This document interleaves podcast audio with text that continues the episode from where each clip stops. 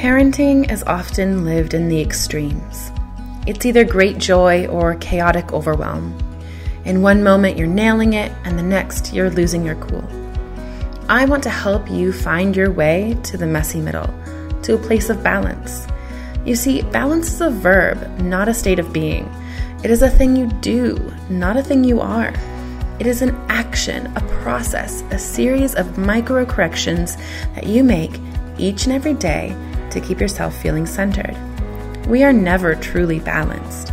We are engaged in the process of balancing. Hello, I'm Dr. Laura Froyen, and this is the Balanced Parent Podcast, where overwhelmed, stressed out, and disconnected parents go to find tools, mindset shifts, and practices to help them stop yelling at the people they love and start connecting on a deeper level, all delivered with heaping doses of grace and compassion. Join me in conversations that will help you get clear on your goals and values and start showing up in your parenting, your relationships, your life with open hearted authenticity and balance. Let's go. Hello, everybody. This is Dr. Laura Froyen, and I'm here with a really exciting episode of the Balanced Parent Podcast. I say that a lot, but I really mean it this time because I've got a crew of amazing parenting and child development experts who are going to help us understand a little bit more about what's going on when kids are having a challenging or hard time and how we can best support them.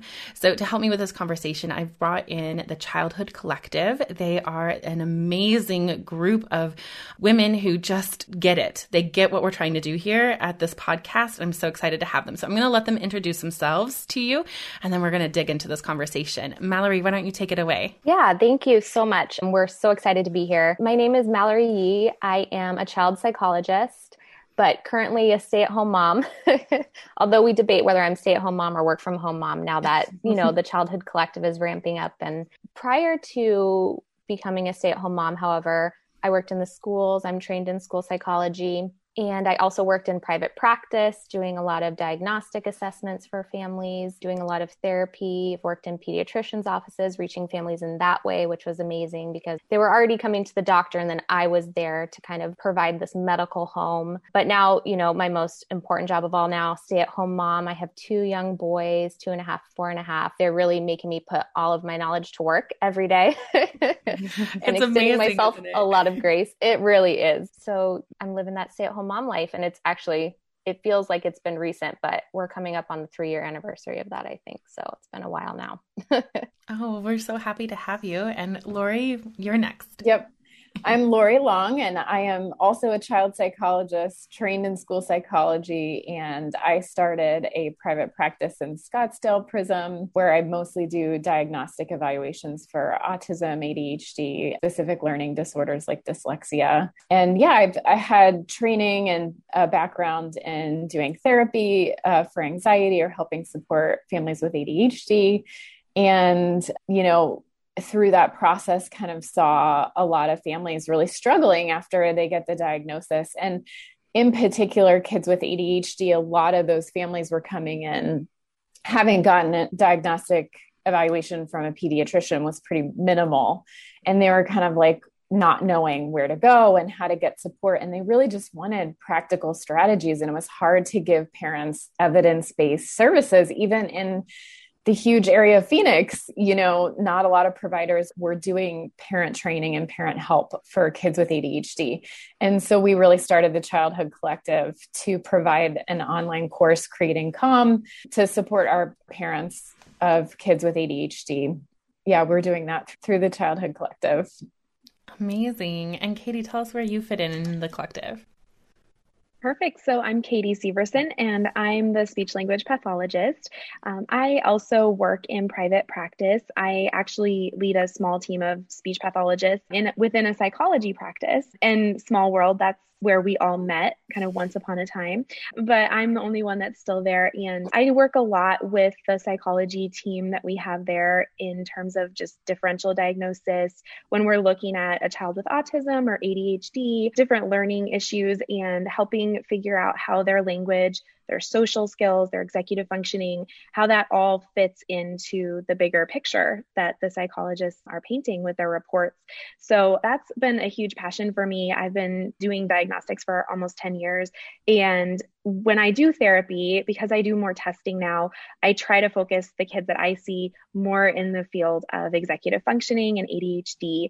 And so it's been kind of fun with the Childhood Collective bringing out kind of those things that you teach parents every day um, in one-on-one. And and I know that this is something that you're really passionate about too Laura is just being able to reach more families and do it on a larger scale. And so I generally will be the one talking about tools that parents can use. I'm also a mom and I use these strategies in my own home all the time. When they're not working, I'm problem solving right along with our parents. So that's a lot of my pieces, I think, of the, the tactical kind of executive functioning piece.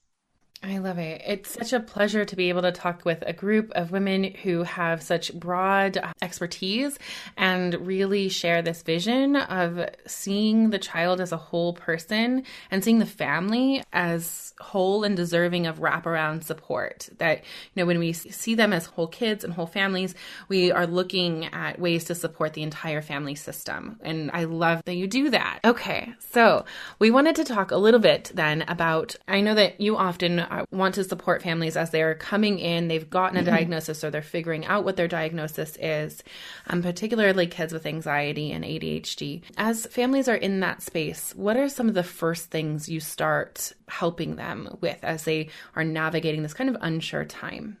I think a big piece especially if the family is recently diagnosed, if the child just has a diagnosis, is really helping the family understand what that means understand how their child's brain works, understand that their child's diagnosis is not their fault, helping them see how having the diagnosis can be really empowering for them as parents because they can figure out how to best support their child, but how it's also empowering for their child.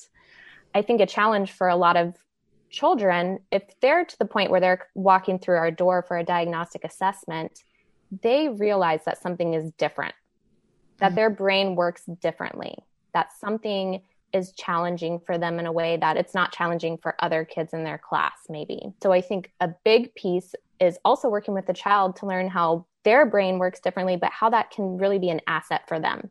How we can help in those areas that are more challenging, but also tapping into some of those strengths that come from the ways that their brain works differently. So, a lot at the beginning is education, and a lot of it is mindset shift too, helping them see how the road ahead can be really positive and fulfilling now that they have this diagnosis and we have a little more guidance. Yeah. Does anybody have any other things to add to that piece of it? I think for me too, you know, it is that reassurance and really building rapport with the parents because a lot of times I see kids that maybe weren't picked up really young as having like a traditional language issue.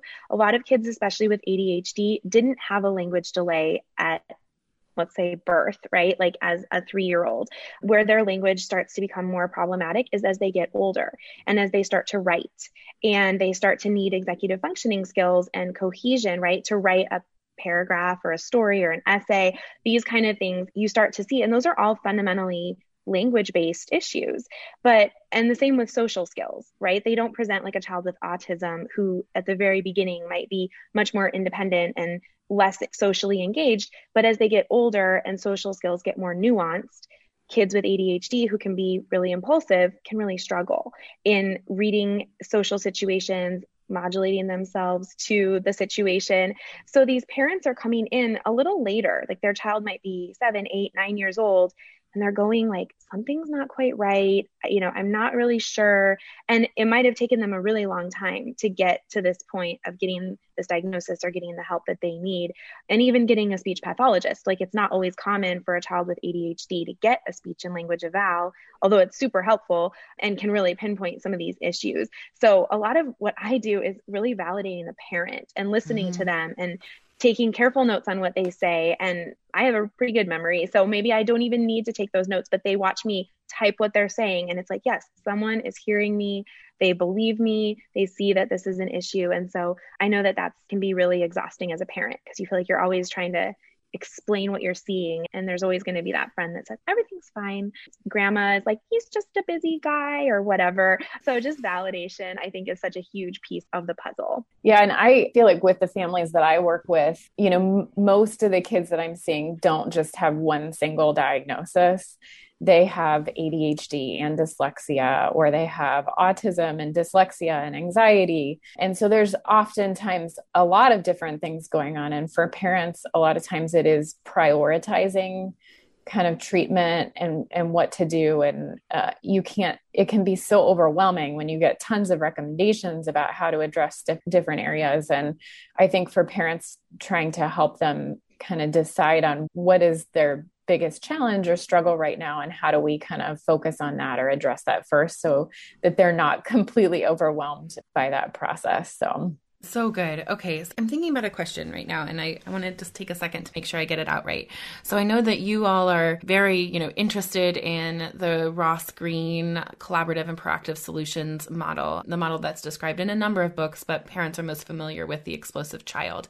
And in that book, they really do a really nice job of describing how some of these underlying issues can make a kid look like they've got behavioral challenges, where you make a kid look explosive. And really, there's these underlying things. Do you see this a lot with ADHD and anxiety in kids? And how do you yeah. help parents shift from seeing like okay when he's bothering his friends that this that's really ADHD that's happening. When he's losing it after school it's really because he's got executive over you know functioning overload you know from school. He's exhausted. You know can you speak to that a little bit? I think it, we talk a lot about anxiety through the childhood collective and this is one where we see a lot of families especially at school. And you know we've talked about school refusal and some of our kids will you know tear up the front office of the school and they'll be running away from school and they will be cussing and hitting and all of these things. And people don't make that connection that that's anxiety you know because to us anxiety is just kind of being frightened and shivering and kids will state that they're worried. And a lot of our kids really don't have the language to say that they are afraid of a situation. They don't have the language to say what is going on. Um, but their body is in a, a state of fight or flight. We you know when they're anxious. And for a lot of our kids they start fighting you know some of them will flee and run away but some of them will start fighting. And so yes i think a lot of times trying to help parents and school staff understand what is the underlying issue. Because if we treat it like it's just a behavioral problem we never get at the source of that. And if you try and force a kid into a, a situation where their anxiety is a 10, uh, you know, a 10 out of 10, you're never going to get them to do that. You know, if you made me stand on a stage with 2 million people in front of me, I'm not going to talk. I'm just not because I'm terrified and I can't do that. It's too much for me. So I think it's really important to kind of get at that underlying issue and identify that. And I think Ross Greene does a really good job of trying to teach parents that there's usually an underlying skill that is missing or an underlying issue going on that can look like defiance. Absolutely. And like Dr. Greene says, kids do well if they can. And we really adopt that mindset with the Childhood Collective. And that's a huge mindset shift for parents because that's not what society is telling them. Society is telling them that they messed up somehow, that they're bad parents. Mm-hmm. Society is telling them that they have a naughty kid. And society has a ton of opinions about what they need to do about that. Yeah. And, and, there's also the like the piece of like they can do it sometimes. So a lot of parents say come to me and say I know they can do this because I see them do it in circumstances. And yeah. that means when they're not doing it they're choosing not to. Absolutely. That makes me think of another scenario that a ton of families come to us with that's incredibly frustrating but really common and that's that their child holds it together at school and then they come home and it's ultimate meltdown Mm-hmm. And it's confusing for parents about why can my child regulate their emotions at school? Why can they, you know, listen to the teacher? The teacher is telling me about one kid, and I tell you that's not my child because my child comes home and that's a different child. And that's a challenge for a lot of families is again, when the underlying need isn't addressed, whether it's anxiety or we need to build skills, some kids can hold it together really well, but it is taxing and it is taking every last drop of energy and mental focus at school And then parents get the meltdown at home because it's safe and because the child has nothing left to give. So that's another really challenging challenging thing that we see families face in that way. I see that all the time too and it's so important to know too that that just because a kid looks like they're regulating it doesn't actually mean that they necessarily are. They could very well be stuffing.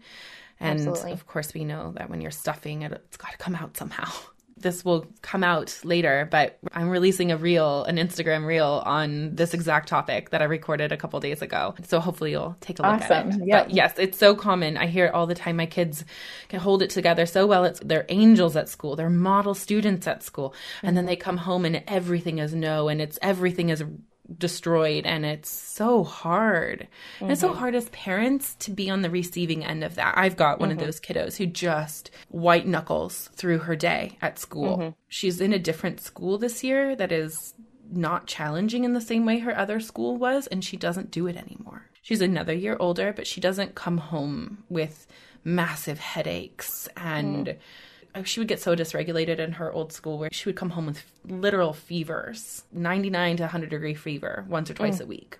Not because she wasn't sick her body was just that dysregulated. Yeah.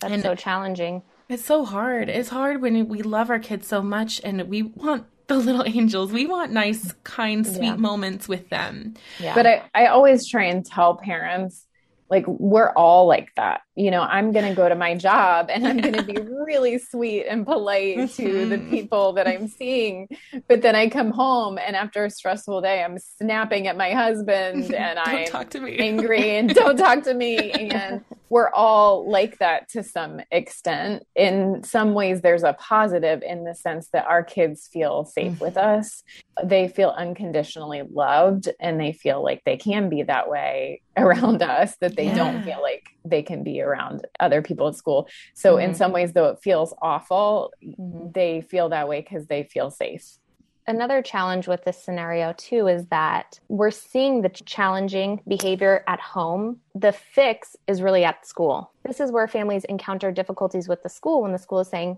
they're fine they hold it together all day. They get their work done. What do you mean your child needs extra support or accommodations at school?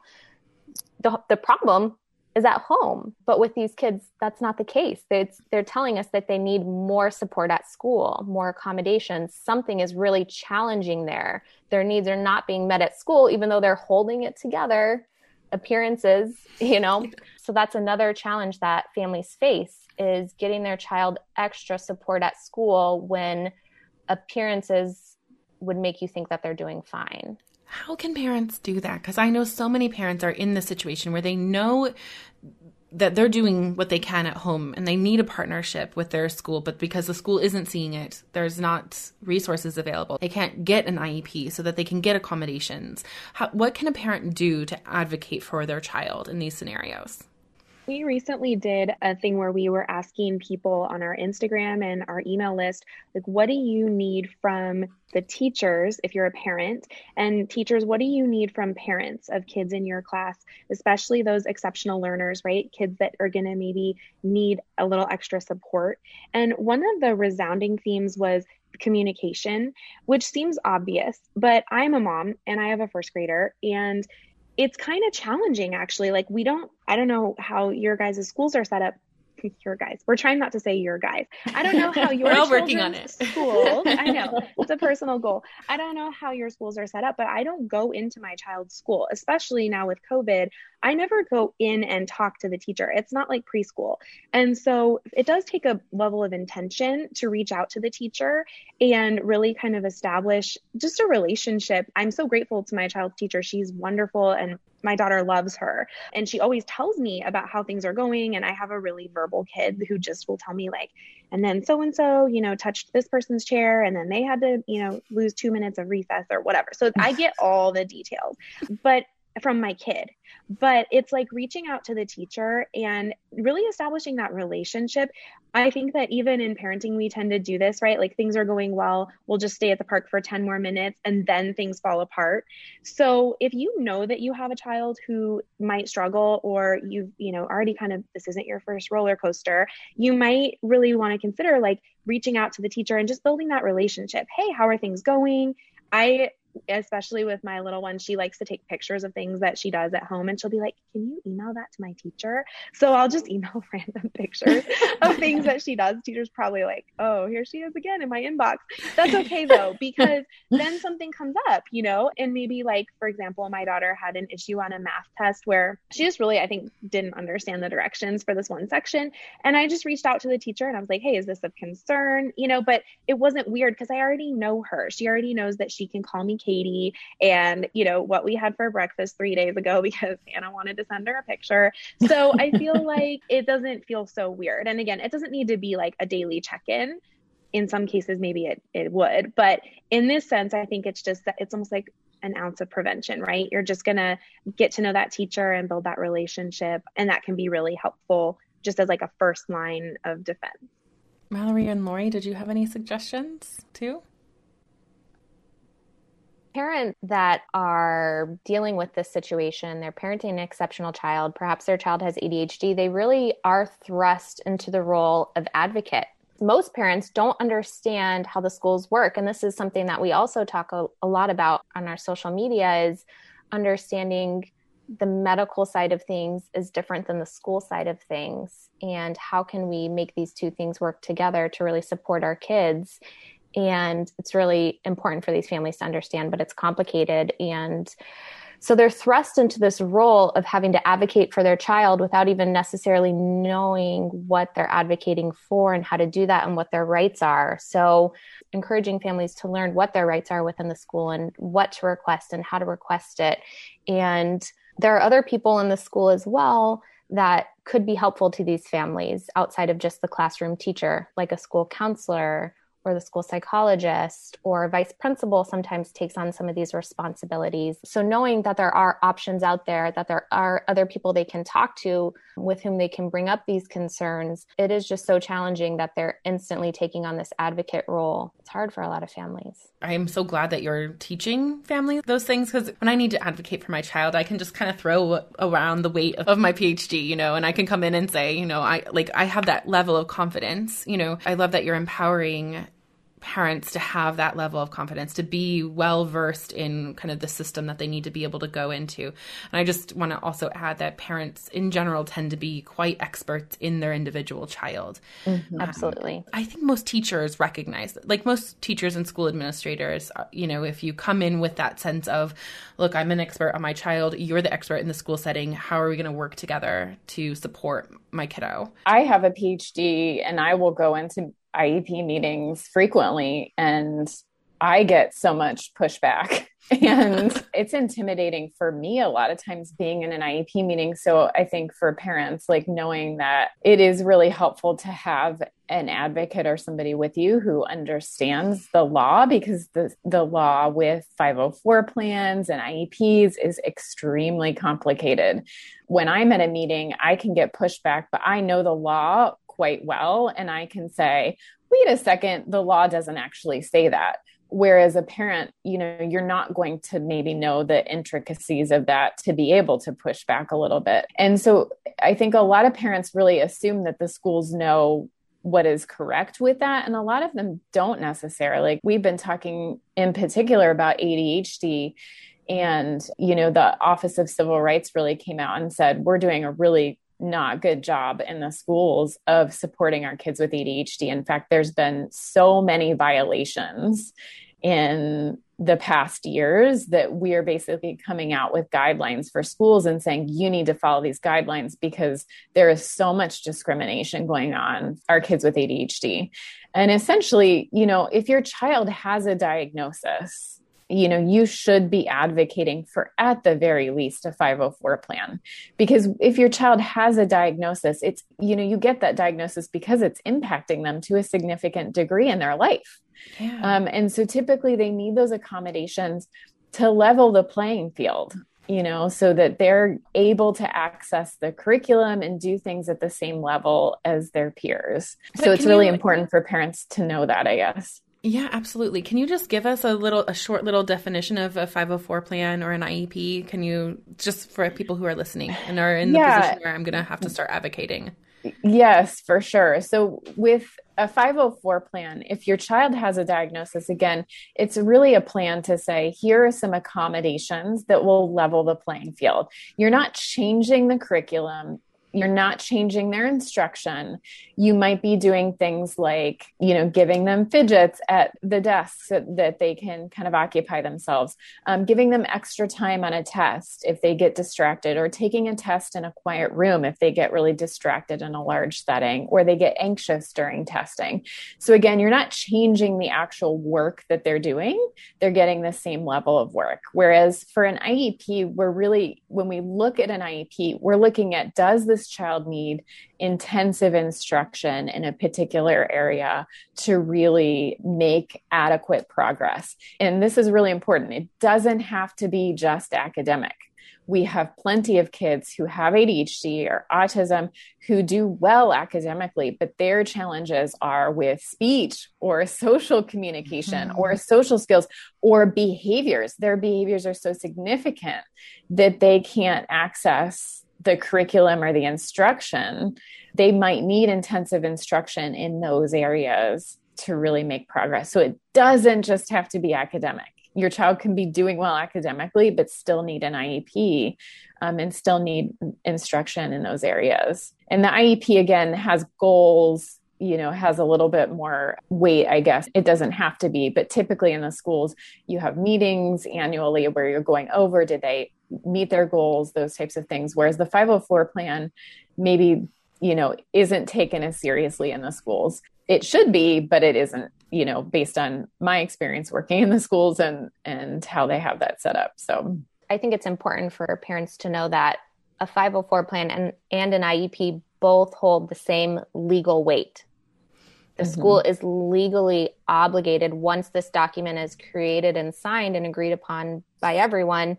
They're legally obligated to implement it. But like Laurie said, sometimes 504 plans aren't seen as so important. But they both come from federal law, they both hold legal weight. One is not, you know, more valid than the other. They're both important and the school has to follow them. Thank you for that clarification. You know, it's Laurie, you mentioned having fidgets on a 504 plan, and I know so many families who are in schools whose teachers have made a blanket ban on all fidgets, and that really like that means that probably for some of those kids if they had a 504 plan that that would be, be being violated it would be yes for yeah. sure yeah i have said this before i do testing with lots of kids with ADHD and I've tried fidgets and a lot of times it is very distracting but that doesn't mean that all of them are distracting and it doesn't mean that there aren't you know sometimes it's putting velcro under their desk or having silly putty or something like that that's maybe isn't distracting for other students or them where it's not like a toy but it gives them that ability to like get out some of that those fidgety behaviors or things like that that they can't control you know they really can't control it. Their body is kind of moving and going and they don't have the ability to regulate that and they need some help with that. So making blanket statements is probably not appropriate. But I think most parents think, oh, well, the teacher should know that. And they don't. Like teachers don't necessarily get a lot of training in ADHD or 504 plans or things like that. So we do have to do our part in kind of educating. And if we as parents don't know those things, getting an advocate to help with those meetings that does understand the law is really helpful. I used to do that in grad school. How would people find someone to come and be an advocate for you in those meetings? Yeah, I think doing a Google search for an educational advocate okay. in your area. So I think that can be helpful or talking to other parents like if you can get in a Facebook group in your area that's, you know, asking parents within that group like have you had issues at a meeting did you use somebody and getting recommendations that way most people can be helpful I would imagine your child's other service providers might also be plugged into those networks. Like if your child is in OT, yeah. Mm-hmm. you're seeing an SLP. Definitely. Yeah. yeah. And I think if you're things. in a rural area, again, just remember that, especially in this last year with COVID, like we can do Zoom meetings. Like that's really mm-hmm. easy to do. And I, most of the IEP meetings I attend via a phone conference or Zoom. I'm not there in person. Mm-hmm. So, you know, it's really easy to have somebody who's maybe in it, you know, you have more options, for instance, in the greater Phoenix area, but you might be in Yuma and there's not a lot of people. You can still have them assist you with that meeting. Awesome. Thank you for that. Okay, so I have one last question for the three of you. If there is one thing you wanted families to know as they wrap up listening to this episode about, you know, if they've got a child who's struggling, who has some challenging behaviors that might or might not be related to ADHD, but what is it that you really want families and parents to know about their kid, about themselves? I'd love to hear that. It's not your fault. and say the same thing. yeah, it's not your fault. And I know that there can be a lot of hesitation about do I want to go down the route of getting a diagnosis when you're starting to see those things? And I think there's many advantages to that. And I've not once had a family come to me for an evaluation and said, I regret this experience. Almost every single person just feels this sense of relief of okay now i i know what this is now i know the science based information to help what this is and I have a direction and a plan. And now my child even potentially knows what this is so that they can not feel like they're stupid and behind their peers and not as good as their peers that they their brain works differently and so that they can celebrate the awesome ways that they are different their peers aren't. I just was talking to a kid recently and had autism, and we were able to talk about all the amazing things that he could do that his other friends couldn't do because he had autism.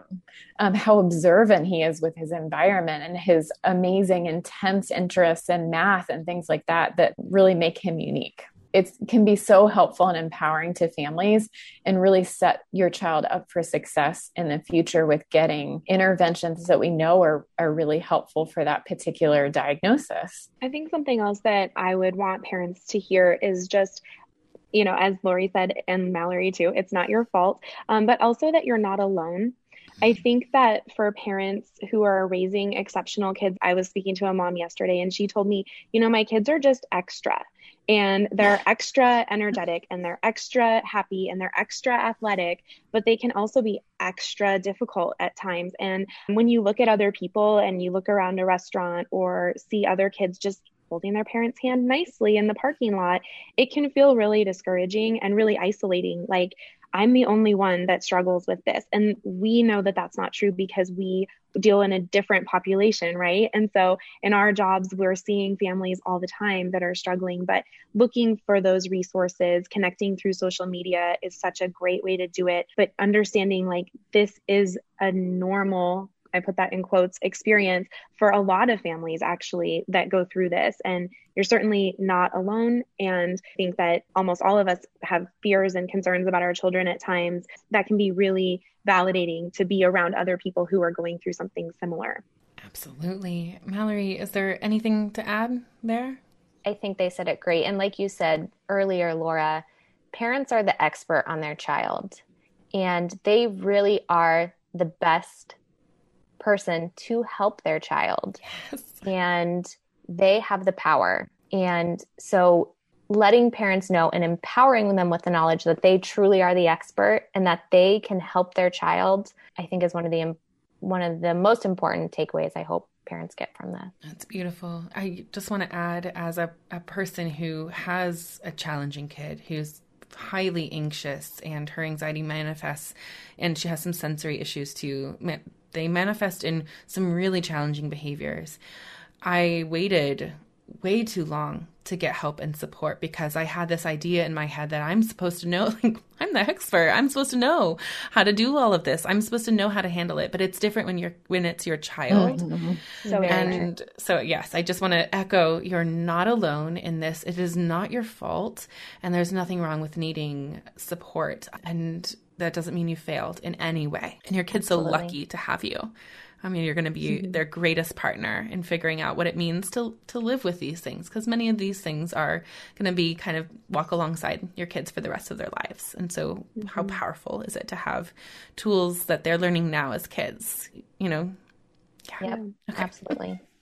Well, thank you all so much for being here with me. I hope everybody will go and follow the Childhood Collective on Instagram. Their content is amazing. And I know you have a, a, course too on ADHD, right? Why don't you tell us a little bit about that course so people can go and check it out and get support if they need it? Yeah, we have a online course. It's a video-based course for parents who have kids with ADHD between the ages of 4 and 11, 4 and 12. And again, our course is really trying to give parents like simple science-backed information in a kind of a step-by-step process of how to support their kids at home because we just kind of see parents really struggling with knowing what to do. And again, our point is to say you don't need to be an ADHD expert. You don't need to have a PhD in child psychology to do this. You really don't. Um, the, a lot of this stuff we weren't even trained in in schools. And Same. so we're kind of, yeah, we're kind of packaging the stuff that is the most important stuff that you need to know to really support your child. And and really help them to grow and to be independent. I mean, that's really what, what we want for our kids. How do we find joy in parenting? How do we grow them into the amazing kids that we know that they can be? So that's what we want to do with our course. So you can check that out at thechildhoodcollective.com. I hope that they do. That sounds like an amazing resource. Uh, probably is helping so many families. Thank yes. you for being here with Thank us. Thank you so much for having us on. Yes, thank you so much. And we love your content too. So this is really fun yes. to get to sit down and just chat with you. Oh, I had a lots of fun too. I think we could probably geek out about this stuff forever. I know. probably. Okay, so thanks for listening today. Um, remember to subscribe to the podcast. And if it was helpful, leave me a review. That really helps others find the podcast and join us in this really important work of um, creating a parenthood that we don't have to escape from, and creating a childhood for our kids that they don't have to recover from. And if you're listening, grab a screenshot and tag me on Instagram so that I can give you a shout out. Um, and definitely go follow me on Instagram. I'm at Laura Froyen, PhD. Um, that's where you can get a behind the scenes look at what balanced conscious parenting looks like in action with my family. And plus, I share a lot of other really great resources there too. All right, that's it for me today. I hope that you keep taking really good care of your kids and your family and each other, and most importantly, of yourself. And just remember balance is a verb, and you're already doing it. You've got this.